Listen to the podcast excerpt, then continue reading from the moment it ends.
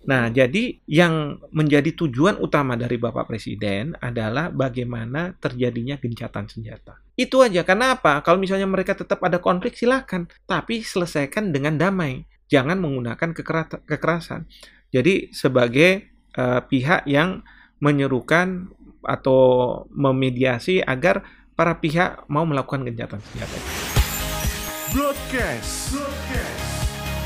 Bernas, luas, dan tuntas. Powered by Business Indonesia. Halo sobat bisnis, kita berjumpa lagi di broadcast dan di episode kali ini kita akan ngobrol-ngobrol seputar pemberitaan yang baru-baru ini cukup hangat diperbincangkan dan cukup menarik perhatian yakni rencana kunjungan Presiden Joko Widodo untuk menghadiri pertemuan G7 di Jerman pada tanggal 26 hingga 28 Juni 2022. Nah, setelah pertemuan G7 di Jerman, rencananya Presiden Jokowi juga akan datang ke Ukraina dan Rusia.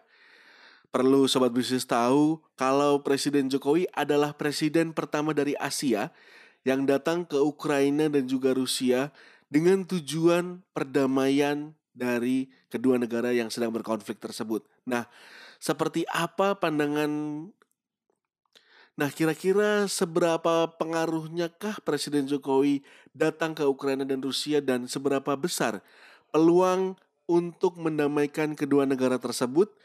Kita akan berbincang mengenai seberapa pengaruhnya. Kita akan berbincang mengenai seberapa kuat pengaruhnya Presiden Jokowi yang merupakan Presiden Indonesia yang menjadi presidensi G20 juga. Nah, kira-kira apakah Presiden Jokowi mampu mendamaikan kedua negara yang sedang berkonflik? Kita akan berbincang bersama dengan Profesor Hikmahanto Juwana. Beliau adalah ahli hukum internasional dan juga rektor dari Universitas Jenderal Ahmad Yani.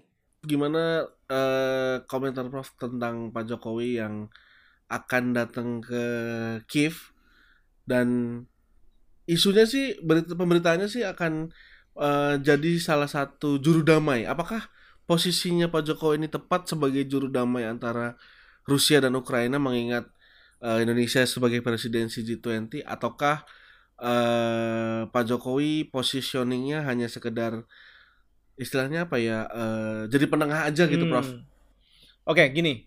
Uh, pertama ya, kalau saya melihat uh, rencana presiden akan ke Kiev dan ke Moskow, itu jangan kemudian menjadi juru damai. Karena konflik yang ada di Rusia, eh, maaf di Ukraina antara Rusia dengan Ukraina itu sudah bereskalasi tidak hanya negara negara Rusia dengan negara Ukraina, tetapi ini antara Rusia dengan Amerika Serikat dan sekutu-sekutunya, ya kan, di yang di Eropa Barat itu. Nah, jadi yang menjadi tujuan utama dari Bapak Presiden adalah bagaimana terjadinya gencatan senjata. Itu aja. Karena apa? Kalau misalnya mereka tetap ada konflik, silakan.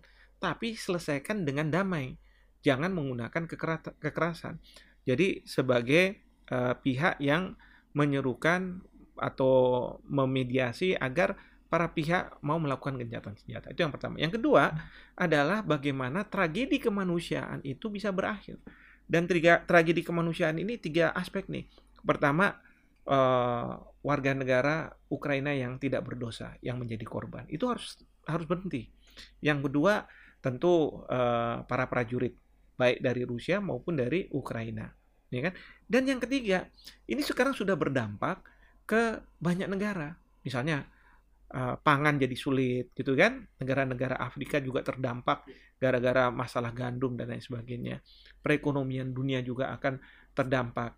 Jadi uh, tujuan dari gencatan senjata adalah seperti itu. Nah, ada yang bertanya sama saya, tunggu dulu Prof katanya. Bukannya kemarin Turki, Israel juga sudah mencoba, tapi kan gagal. Apa yang hebatnya dari Pak Jokowi? Saya katakan gini, pada waktu Israel dengan Turki itu kan masih di awal-awal. Ya, kalau sekarang ini kan udah sekian berapa bulan ya, hampir tiga bulan lebih kalau saya nggak salah mungkin Rusia udah capek. Ya. Rusia mungkin juga uangnya juga sudah habis untuk perang ini, ya. Tapi mereka perlu untuk jalan keluar supaya muka mereka bisa terselamatkan. Nah, kalau kita sekarang hadir di ujung-ujung ini, katakanlah begitu ya, mungkin Rusia akan melihat, oh iya ya, saya bisa bilang bahwa oke okay, saya melakukan gencatan senjata karena permintaan Indonesia. Nah, ya muka mereka kan terselamatkan, ya. Tapi juga kita harus juga bicara sama Ukraina, ya. Jadi, eh Ukraina, Rusia tuh mintanya apa sih?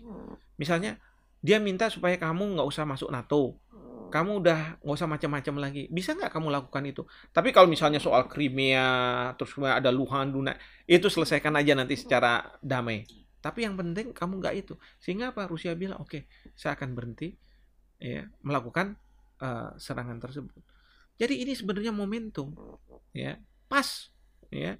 Nah, yang berikutnya adalah saya terus terang apresiasi dengan apa yang dilakukan oleh presiden. Kenapa? Karena sebagai presiden G20 memang harus turun ya. Memang sih di awal-awal itu kan kita seolah-olah berpihak sama Amerika.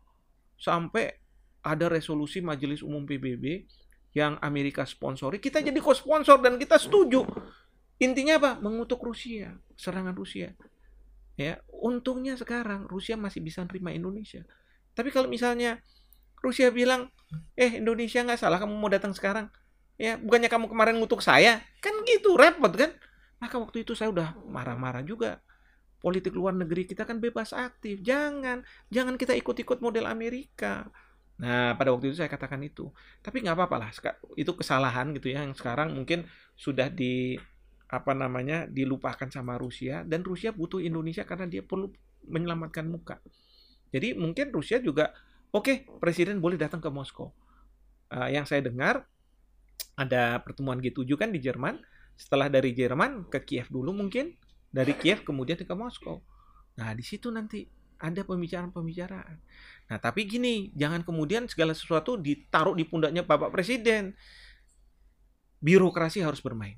Kan ada kepala perwakilan kita di Rusia, kepala perwakilan kita di Ukraina, eh, perwakilan kita di Ukraina, bahkan di Amerika mungkin dan sebagainya. Mereka mulai dari sekarang ya berinteraksi dengan kementerian-kementerian luar negeri setempat, pakar-pakar setempat, cari ide, cari inovasi dan lain sebagainya, nanti lempar ke Jakarta, Jakarta yang merumuskan. Nah, nanti apa tawaran yang disampaikan oleh Bapak Presiden ketika meminta Rusia melakukan genjatan senjata. Nah, itu yang ditawarkan. Bahkan Bapak Presiden kan di Jerman karena ada pertemuan G7 kan bisa ketemu sama Presiden Amerika Serikat Joe Biden. Ya kan? Presiden uh, uh, mana lagi atau perdana menteri Inggris, terus kemudian juga uh, kanselir Jerman. Nah itu yang itu yang dimanfaatkan. Jadi kalau menurut saya ini timely. Dan kita ingin Indonesia ingin bahwa sebagai presiden G20 nantinya pada waktu KTT bulan November semua negara yang menjadi anggota G20 datang dan kita akan bicara membicarakan terobosan-terobosan yang berkaitan dengan uh, stagnasi katakanlah perekonomian dunia. Bagaimana supaya perekonomian ini bisa bergerak lagi? Ya, termasuk salah satunya yang diakibatkan dari perang ini. Jadi kalau menurut saya ini sudah tepat. Ya, ada yang mengatakan ya tapi kan perang itu memang supaya senjatanya laku dan eh saya bilang jangan bicara kayak begitu. Ini nyawa manusia, satu orang pun ada artinya. Dan apa yang kita lakukan ini lebih baik kita lakukan daripada kita berwacana berwacana tapi nggak ngapa-ngapain. Ya daripada ya kan? diam aja. Nah, daripada diam saja. Dan itu tidak sesuai dengan amanat dari konstitusi kita konstitusi kita dalam pembukaan yang mengatakan bahwa Indonesia harus turut serta dalam ketertiban dunia. Tapi Prof, ada yang memprediksi kalau perang itu kan bakal berkepanjangan terus Prof. Seberapa besar sih Prof peluang Pak Jokowi dan Indonesia positioningnya untuk mendamaikan Rusia dan Ukraina itu, Prof? Kalau menurut saya sih mudah-mudahan peluangnya itu besar. Karena begini, uh, kita tahu uh, kayak misalnya Amerika Serikat, ya uh, di, waktu itu Menteri Luar Negeri sama Menteri Pertahanan datang, uh, Perdana Menteri Inggris datang ke sana. Tapi kan mereka bukan dalam rangka untuk mendamaikan, menenangkan misalnya Ukraina atau apa. Bukan, justru ngipas-ngipasin. Nanti saya kirimin senjata lagi ya, saya kirimin ini ya tapi disuruh rakyatnya yang berperang, rakyat Ukraina. Udah gila aja kalau menurut saya. Ya, artinya apa? Mereka-mereka ini menjadikan Ukraina medan perang mereka dengan Rusia. Menurut saya nggak bertanggung jawab. Nah, kalau kita kan lain.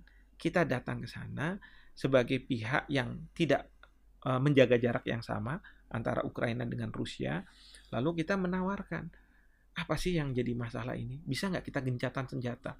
Bahkan kalau perlu ya, uh, kan uh, Indonesia ini sebagai penyumbang terbesar untuk PKO, Peacekeeping Operations. Nanti kita bilang, kalau kita dimandatkan oleh PBB untuk melakukan peacekeeping operation di Ukraina, kami bersedia. Wah, udah top bener Bapak Presiden kalau udah ngomong kayak begitu.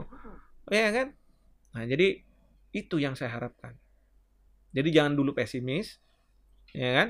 Uh, tapi juga jangan terlalu ekspektasinya juga berlebihan. Misalnya sampai mendamaikan konfliknya sudah tidak ada lagi, ah nggak mungkin itu. Itu kita di Indonesia ini kan di Asia, itu kan urusan Eropa. Tapi yang penting adalah bukan bukan perdamaian yang total gitu, gencatan senjata. Ya. Kalau mereka tetap ada perbedaan pandangan, perbedaan uh, pendapat terkait dengan masalah kedaulatan, ya udah selesaikan aja di meja perundingan. Oke deh, terima kasih banyak Prof untuk ngobrol-ngobrolnya. Terima kasih juga untuk sahabat bisnis yang sudah menyaksikan dan sampai jumpa lagi di episode berikutnya.